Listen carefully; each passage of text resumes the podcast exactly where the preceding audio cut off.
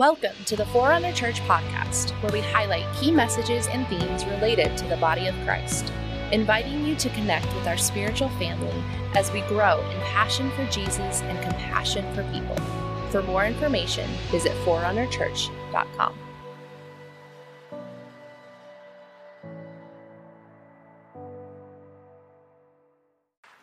Well, good morning. It is good to see you all this morning. Go ahead and turn to John chapter ten.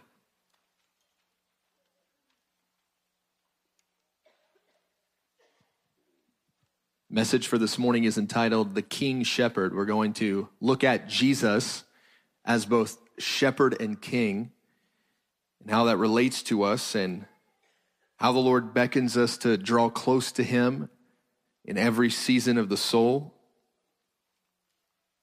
Read a few verses here from John ten, beginning in verse seven. Jesus said to them again, "Most assuredly I say to you, I am the door of the sheep. All whoever came before me are thieves and robbers, but the sheep did not hear them. I am the door.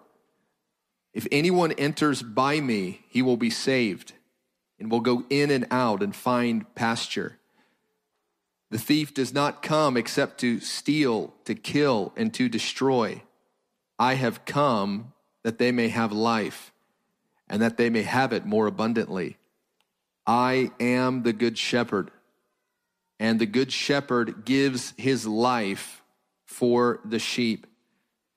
Father, we rejoice in you. We love you. We ask you, Lord, for your spirit that brings encouragement, that brings strength to us, that spirit of wisdom and revelation. We ask that you would stretch out your hand, that you would cause us, even as Jeremy was singing, to approach you. Lord, we want to be near to you. We want to be nearer to Christ. In Jesus' name we pray, amen. One of the common metaphors that we find throughout the Word of God is the Lord calling his people, calling us, sheep, and referring to us as sheep and himself as the shepherd.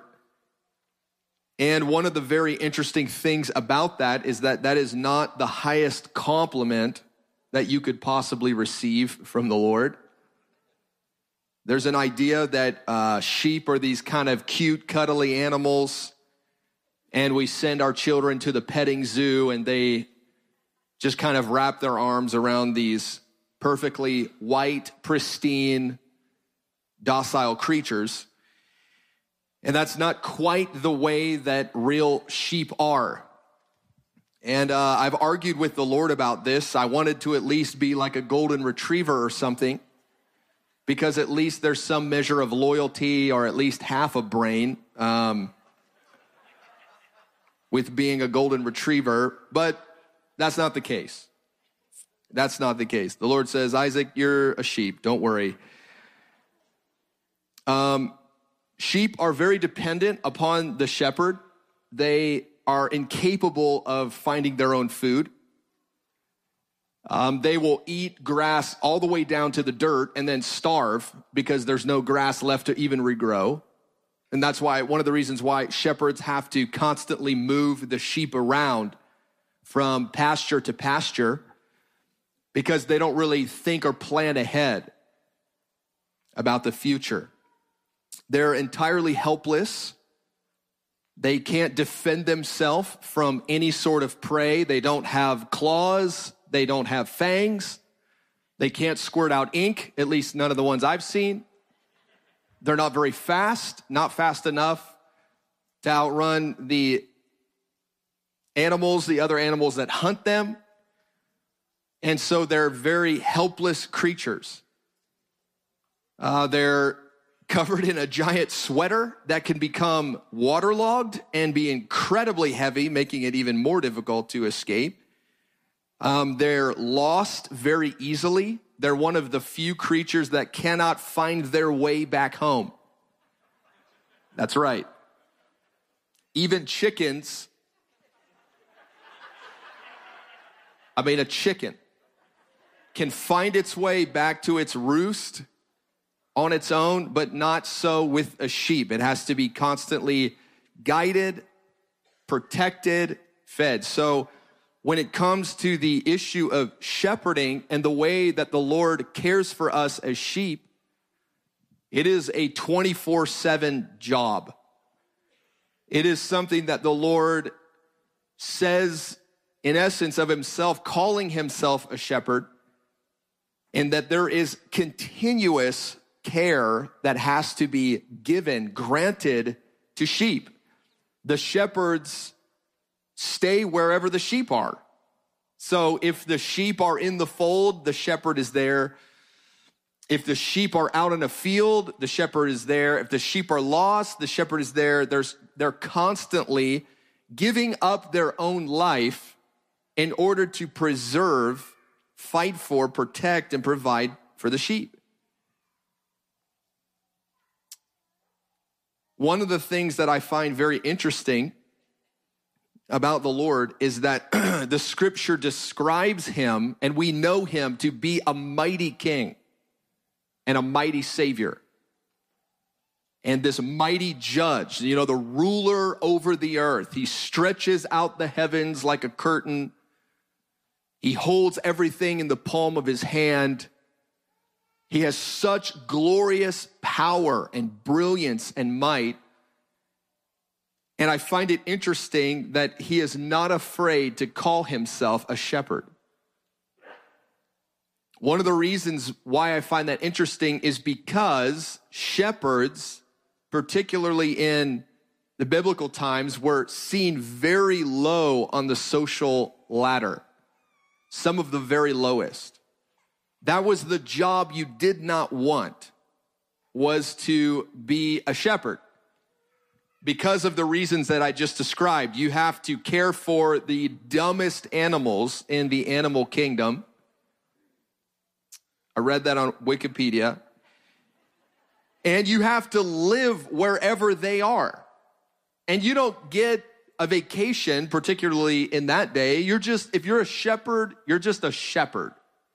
That's your job.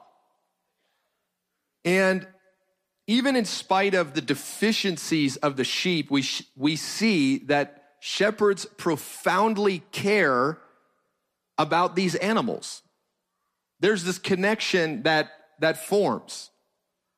They care about these animals. They're with them day in and day out. They call them all by name.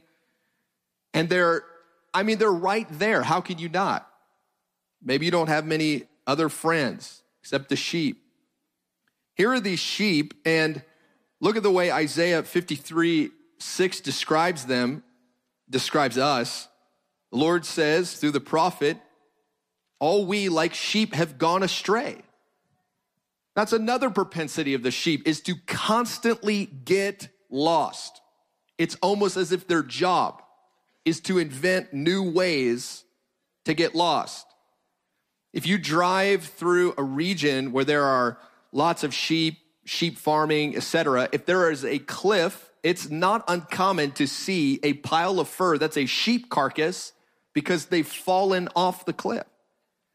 Matter of fact, sheep will eat grass with their head down, and they will walk right off a cliff, not anticipating the danger that's in front of them.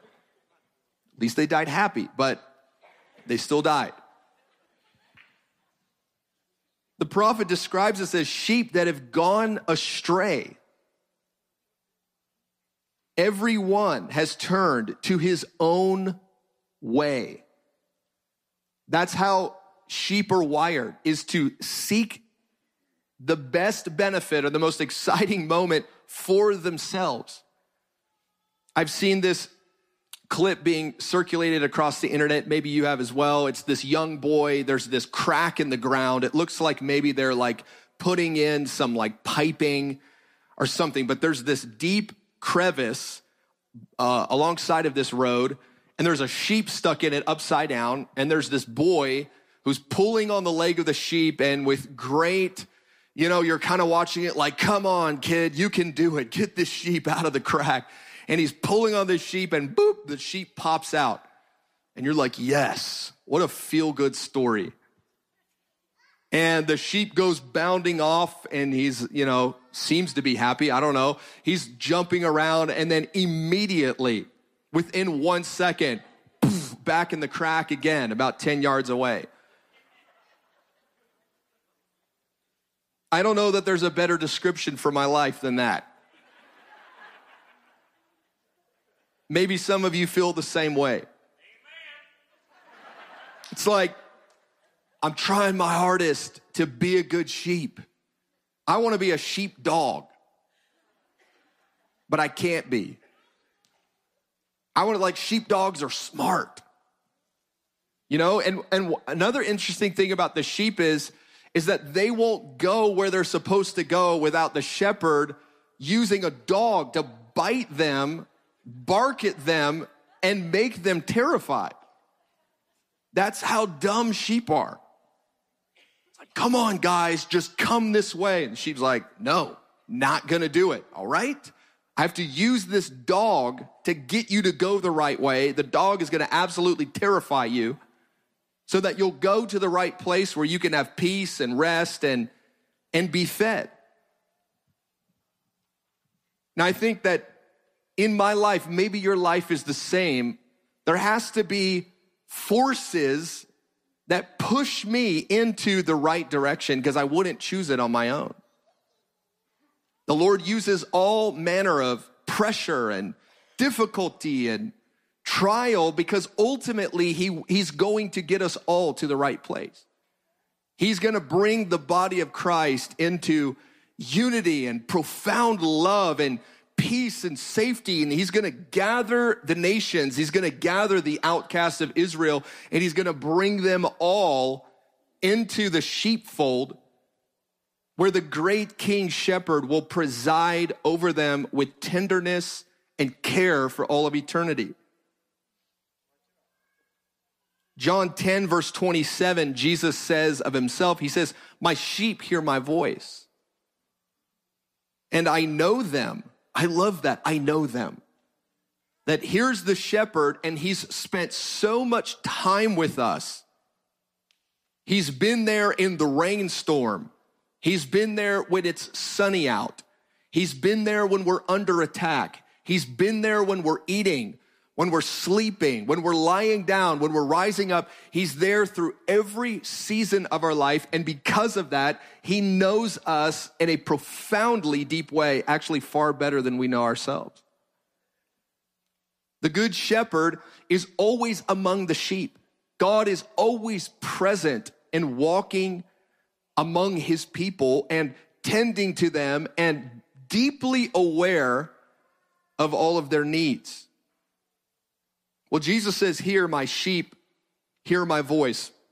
So I witnessed this incredible thing when we were in New Zealand one time, and we went and visited, visited this shepherd's house, and he invited us all over, our team, come over there, and he owned this mountain. I didn't even know that was possible. It was like the coolest thing ever.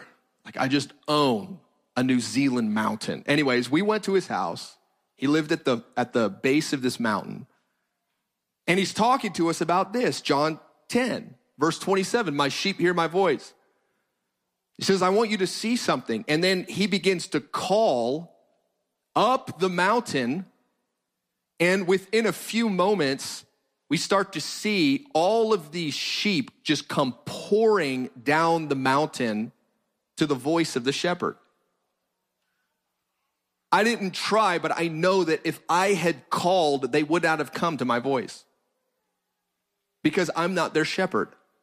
I'm not the one that's there with them, tending for them, caring for them. And Jesus says, my sheep know my voice. And within a few moments, we were surrounded by like over a thousand sheep. It was a wild experience. It's like one of those things where the Bible really comes to life, and you begin to understand that the language that Jesus is using and the prophets are using was very common to the hearers of the day. They would have understood it, understood what they were saying at a much deeper level than, than often I do. My sheep hear my voice. Let's look at the heart of the shepherd. One of the things that God does is, is that he raises up leaders that are after his own heart. We know that. We know that from the life of David. We know that from verses like Jeremiah three fifteen. God wants leaders in the body of Christ and in the nations, actually. He wants political leaders. He wants leaders in society and government and, you know, culture and music and media. He wants people that share his heart and, and share it in a very particular way. Actually embody and share the attributes and characteristics of being a shepherd. When the Lord was searching for a man that would be after his own heart to rule over Israel, he finds King David. Well, he wasn't the king at the time. He was just a young shepherd boy. But I love this verse, verse seventy-eight, or Psalm seventy-eight, verse seventy. It says that he chose, God chose David, his servant, and he took him from the sheepfolds. He found a man that had a heart after God. He said, that young man's heart, it's like mine in many ways. And I bet that David acquired that heart like God's from being a shepherd. We don't often equate kingly status with shepherds. They don't mix together. They're on the opposite ends of the social spectrum, the social hierarchy. Kings are in places of prominence and power. Kings employ shepherds. But if you go into a palace, you're not going to see a thousand sheep jammed into the throne room. It'd be very unlikely. In a similar way, if you were to go out into the pasture where all the sheep were on a stormy night, you wouldn't find a king sleeping out there. And one of the beauties of God, our God, is that he combines the two together, and though he's an exalted king, he identifies as being a shepherd. He doesn't run from the wind and the storms. He doesn't run from hard nights. He doesn't run when wolves appear. He doesn't just retreat into the comfort of his palace. But he walks among and he tends his flock like a shepherd does in a very near way. And one of the things that shepherd leadership reveals to us is something very important about the way that God views power and the use of power. Because if you go and talk to a shepherd and you go and talk to a king, there are a lot of similarities. But there's also some huge differences that begin to emerge in the traditional way that we would understand shepherds and kings. Uh, when you think about shepherds and kings, both are leaders. Uh, both have a mission that's in front of them. Both have a sense of authority, and they have to consistently use that authority. Both have a sense of responsibility. Both of them can inflict judgment or use wrath to defend their interests. But one of the things that begins to emerge when you begin to compare kings and shepherds is that you begin to see that a shepherd serves in a very different way than traditional kings do.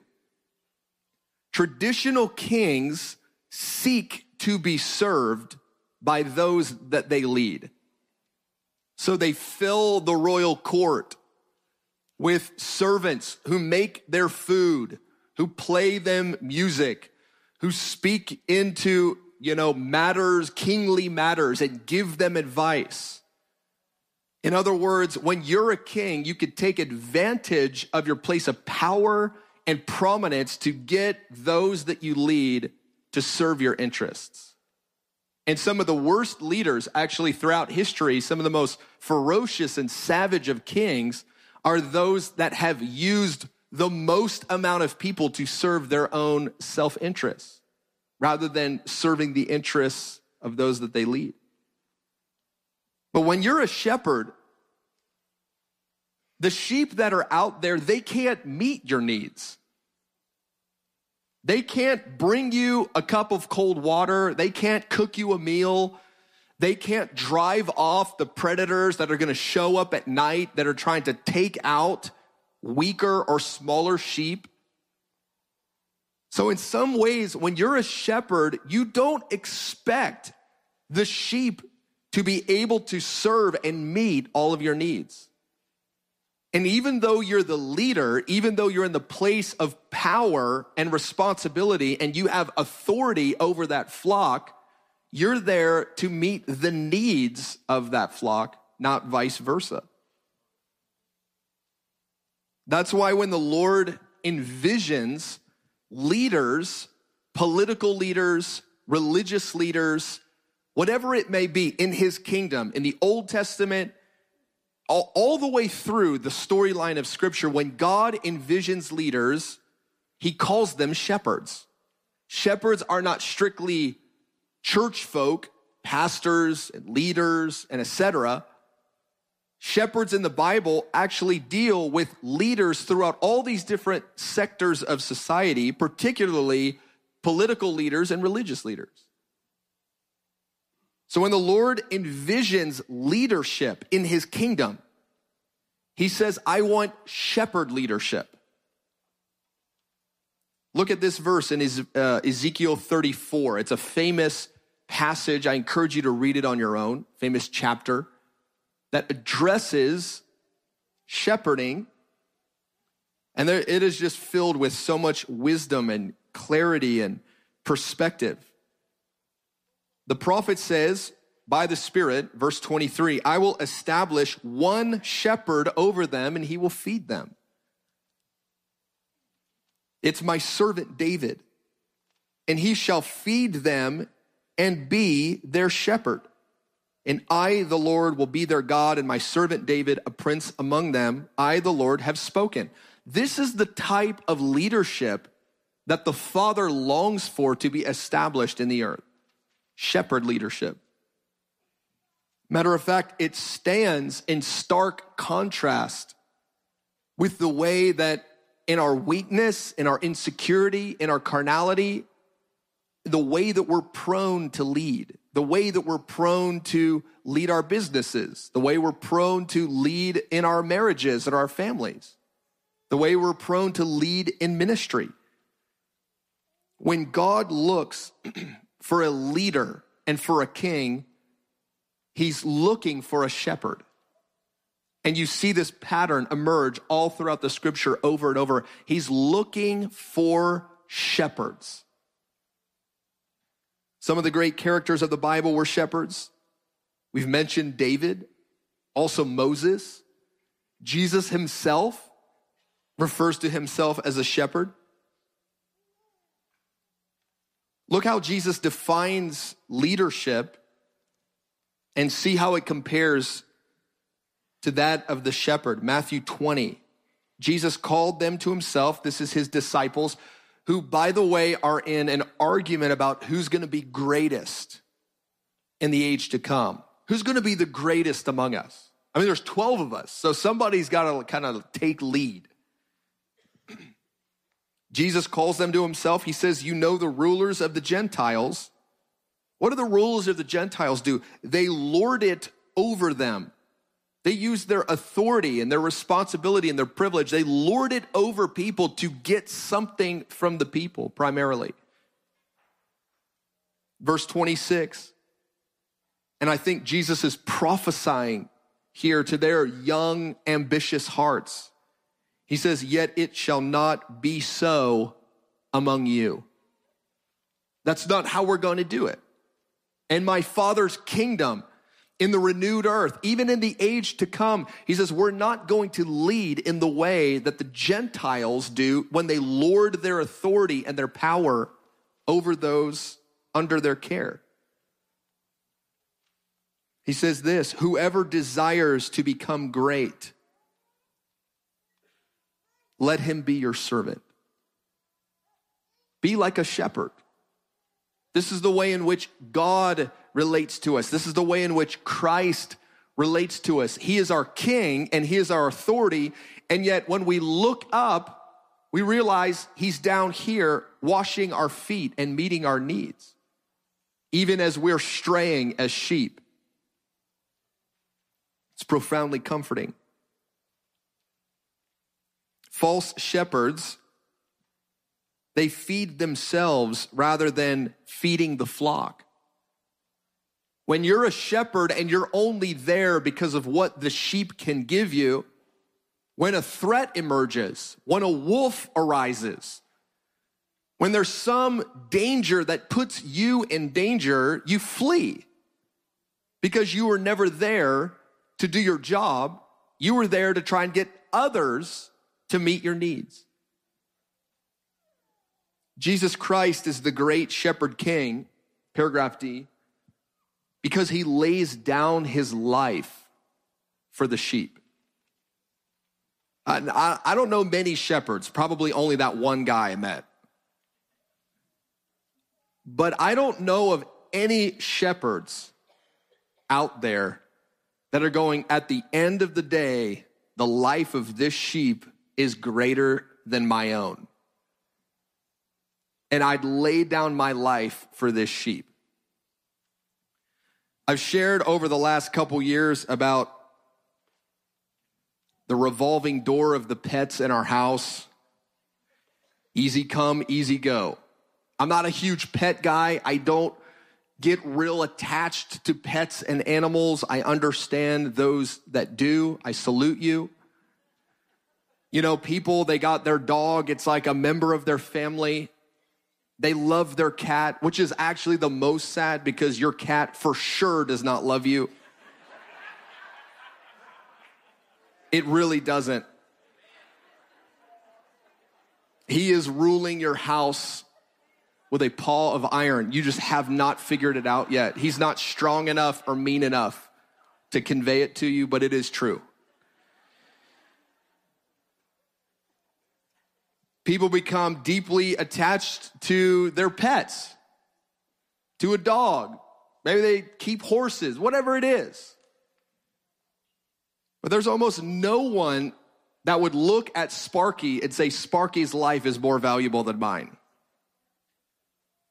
This is one of the things that sets Jesus as the great shepherd apart from all the rest of the shepherds.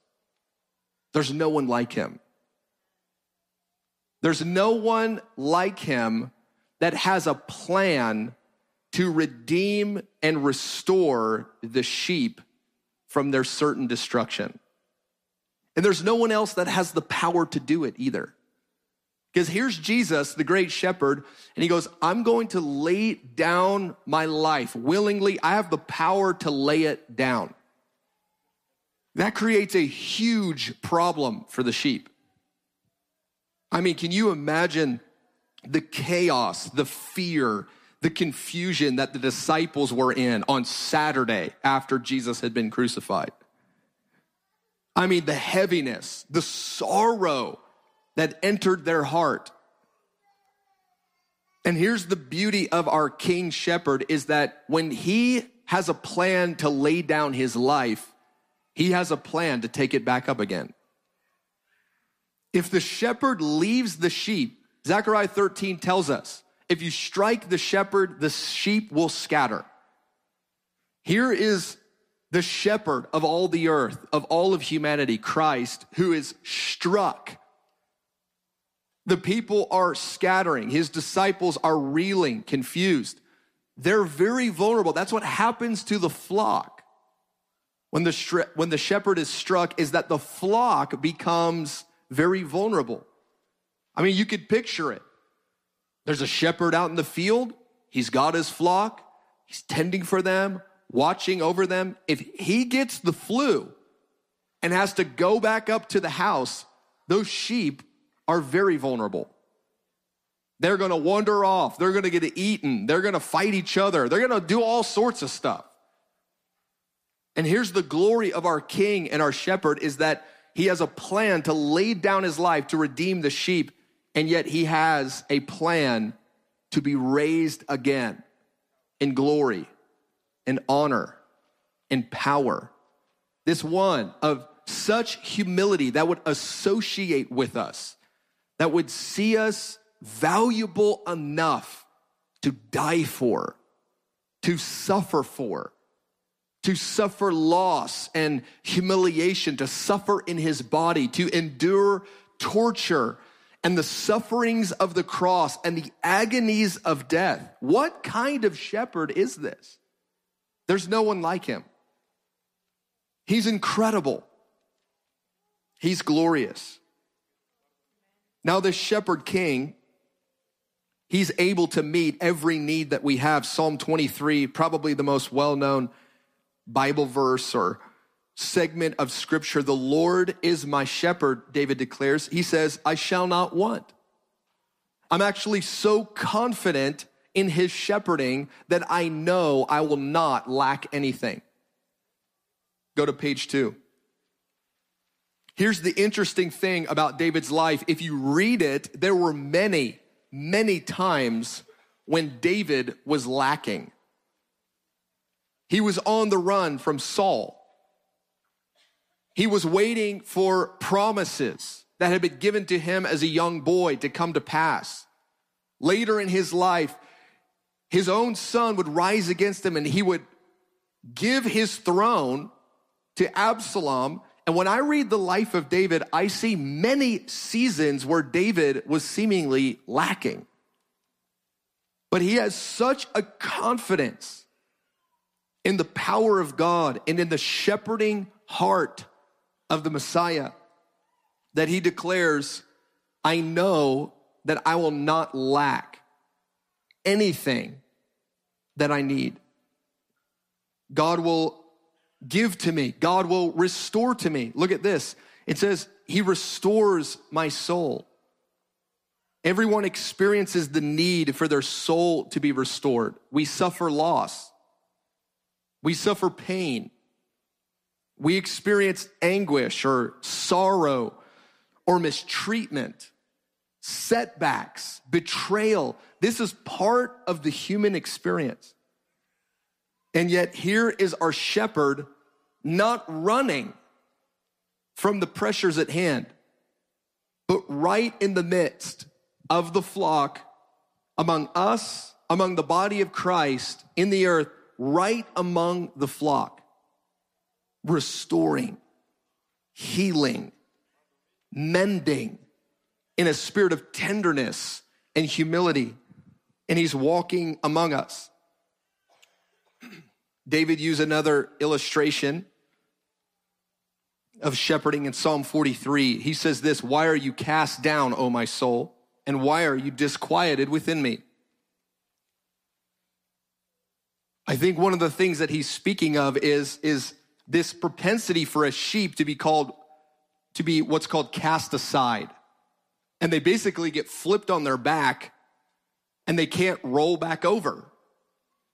And they can die laying there out in the field on their back, completely helpless. It's a sad thing to see. You can look it up and watch videos of sheep just kind of floundering on their back. Kind of feels like us at the end of Thanksgiving. So when we were in New Zealand, all the sheep come in because it was like starting to rain and storm or whatever. All the sheep come in and the shepherd begins to realize that there's some sheep missing, or at least one. And so we hop in uh, in the pickup truck. In New Zealand, they call them buckies. So shout out to my Kiwi friends out there. They hop in the bucky, they head up the mountain. So we're with them, we're riding in this, in this truck. He's looking everywhere. It's raining, it's dark, it's scary. You don't want to be on a mountain in a storm. That's like closer to the lightning, you know? So we're driving. All of a sudden, he spots the sheep. It's been cast aside. And these sheep, you know, they have all this wool on them and it just gets soaked in water. And so they, you know, maybe double their weight. I don't know, something like that. But this thing is heavy. It's it's cast aside. It's on his back. And, you know, when David says, why are you disquieted within me? You'd know why. This thing's making a noise, making a ruckus. It's terrified. And so this guy gets out. I don't remember him even having like rain gear on or anything. In my mind, the story is like he just gets out in this like t-shirt. It's pouring rain. He walks over to the sheep, picks it up, puts it on its feet, lets go, waits. Sheep takes like half a step, boom, falls on its back. It's down again. How many times in our life do we get cast aside in our emotions? Do we get hit with sorrow, grief, anguish, and we're on our back? Here comes the encouraging word. Here comes the prayer team. Here comes the text from mom. Here comes whatever it is that's to help us get back up on our feet. And we kind of stand up, stagger a step or two, and then poof, fall on our back again. A lot of us, when we fall the second time, we start to experience the shame of it. Why am? Why can't I do it? Why don't I have the strength to keep going? Why don't I have the strength to just kind of pull myself up by the bootstraps and, and just kind of soldier on? And sometimes we forget that we're a sheep waterlogged on the side of a mountain. And we need our shepherd to not just pick us up one time, hop in the truck and head back down, but we need him to pick us up again and again and again until we're able to continue on the way that we should go. So the shepherd is there. He picks up the sheep one time, poof, falls back over. It's just like, bah, you know, making all these noises. It's not a pretty sight. He picks it up again, boom, falls over, and he realizes that the sheep's legs have fallen asleep because it's been stuck in this position for so long, so it has no feeling. Has no ability to feel, has no ability to, to walk. And so he starts like rubbing the hindquarters of this sheep and, and then letting go to ensure that the sheep has enough feeling and enough ability to endure on its own. And once he gets it up, he kind of goes on his way. I mean, that picture to me, I'm sitting in this pickup truck, looking out the window, there's rain just coming down, it's freezing cold. I'm just like, this is how God loves me. This is how God loves you. You get struck, you get hit. The storms of life pff, raining down on you, you're cast aside. Here comes your good shepherd. Here comes Christ, the King. He's not in his kingly robes. He's wearing shepherd garments. He's getting down with you in the muck and the mud and the threat of storm and lightning strikes and wolves and it all. He's down with you there and he's picking you up again and again until you can stand on your own. This is the kindness of God. This is the type of God that we serve. He's enthroned in majesty, and yet you find him in the sheep pen. He's exalted on the throne of his father, and yet here he is in the muck and the mud of our life, ensuring that we're not cast aside and devoured, that our lives are not lost, that we're not wasted and poured out and forgotten. And every single sheep matters to the shepherd. He leaves the group just like we did in the story. He left the group and went to find the one. The one that was gone was enough to move his heart and go, I gotta go look for it. I gotta go search for it. This is the heart of God. Look at paragraph five. There's a king shepherd that's gonna make all things new. I love this verse from Isaiah forty because it's verse ten is like so glorious and grand. And then all of a sudden, verse eleven is so relatable and real. So here's verse ten. The Lord God shall come with a strong hand. Here's our King. Here is our Savior, our deliverer, Jesus, the Christ. He's coming with a strong hand. His arm shall rule for him. Behold, his reward is with him, and his work is all before him. I mean, what a verse. What a verse that Isaiah is prophesying here. And then in verse eleven, it's almost like the scene flips, but it doesn't flip. It's still the same one with the strong arm. He's coming with the power and the authority of his Father. Verse eleven, it says he will feed his flock like a shepherd. What? What other God, what other hero writes their story? It's the moment to come and rescue the damsel in distress, slay the dragon, and take back the castle. And he shows up with such il- illustrious power and might and wisdom and strength. And then in verse eleven, he feeds his flock like a shepherd. He gathers the lambs with his arm. He carries them in his bosom, which is near to his heart. And he gently leads those who are with young. This is our King Shepherd. When he comes in the day of the Lord, in the day of vindication, the day of justice, he's going to stretch out his hand across the nations. He's going to recover the scattered ones from Israel. He's going to bring them back. That's what Isaiah thirty-four is about. It is about the shepherd king coming to recover what has been lost, the Jewish people that have been scattered among the nations. When he comes, like the prophets describe, like Zechariah fourteen describes, in power and glory and plagues and devastation to the armies of the Lord. He comes as a king shepherd.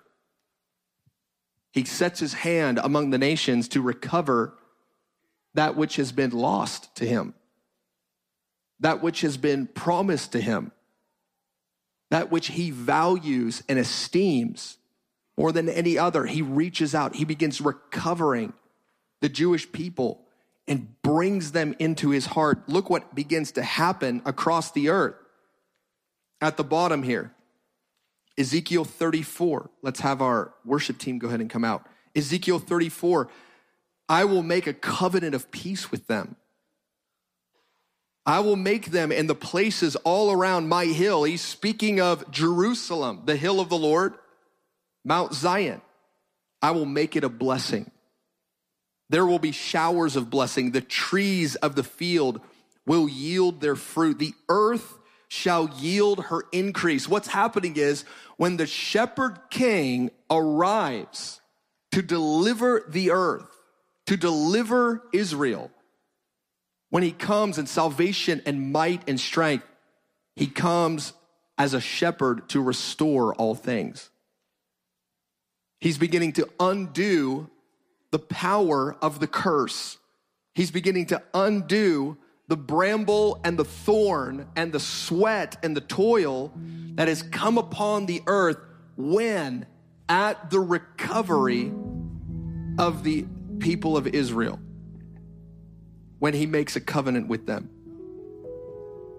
Look at verse thirty-one. The Lord says, you are my flock, the flock of my pasture. You are men, and I am your God. This is the God we serve, the King Shepherd, who comes lowly, who comes humble, who cares for us individually, and who's going to redeem the whole earth. Let's stand.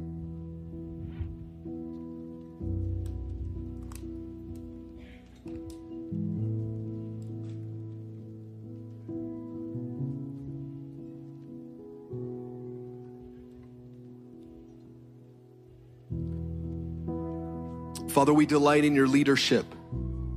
Lord, we trust your leadership as the shepherd of our souls.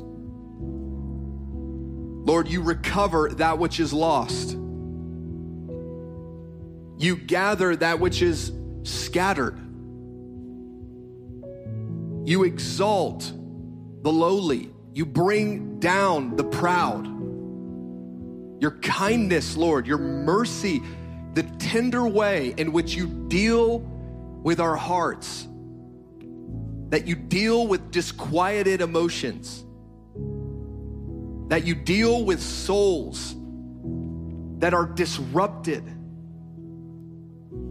The tender way you gather us in, you bring us near, you speak words of tenderness, you speak words of grace, mercy, your profound love over our lives.